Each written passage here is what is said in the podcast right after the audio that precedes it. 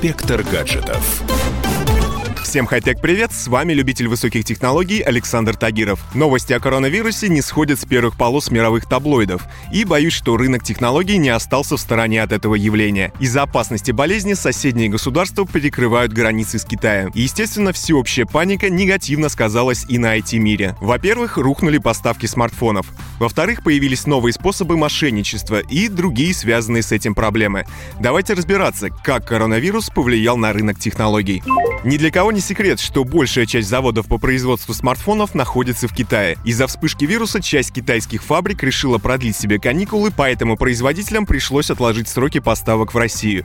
То же самое произошло и с компанией Apple. Сейчас купертиновцы переключаются на схемы поставок из других регионов Азии. Ситуацию с поставкой смартфонов и их комплектующих мне прокомментировал ведущий аналитик Mobile Research Group Эльдар Муртазин. Я думаю, что с точки зрения производства проблем не будет. С точки зрения себестоимости продукции она может вырасти, потому что сегодня уже есть тенденция, что начиная с конца прошлой недели крупные поставщики продают большие партии, то есть это говорит о том, что память, дисплеи и тому подобные вещи. Крупные производители, такие как Samsung, китайский BBK Corporation, они закупают большие объемы, чтобы обезопасить себя именно вот от логистических проблем, от перекрытия, изоляции, карантина тех или иных городов. С точки зрения объема объема влияния не будет. С точки зрения цен, да, наверное. Однако из-за быстрого распространения инфекции появилась еще одна менее очевидная проблема.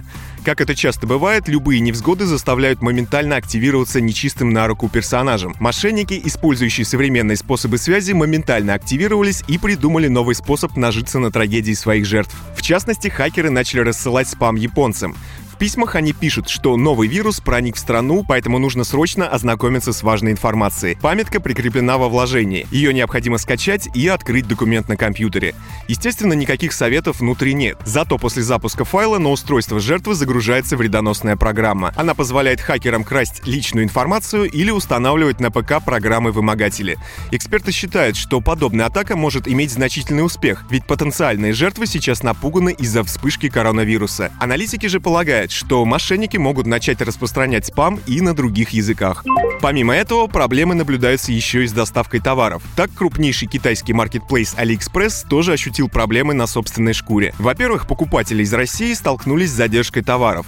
Некоторые продавцы начали отправлять клиентам сообщения с просьбой отменить заказ.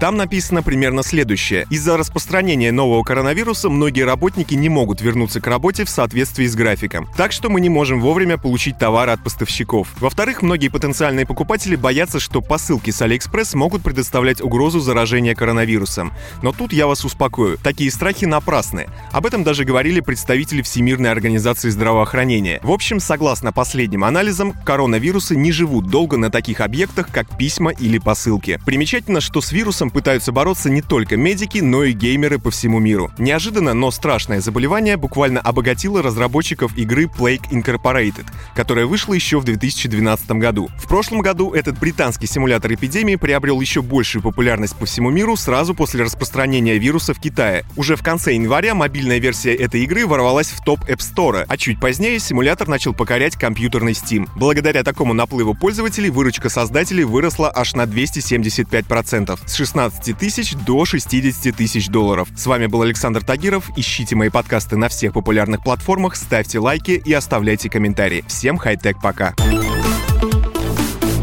Инспектор гаджетов.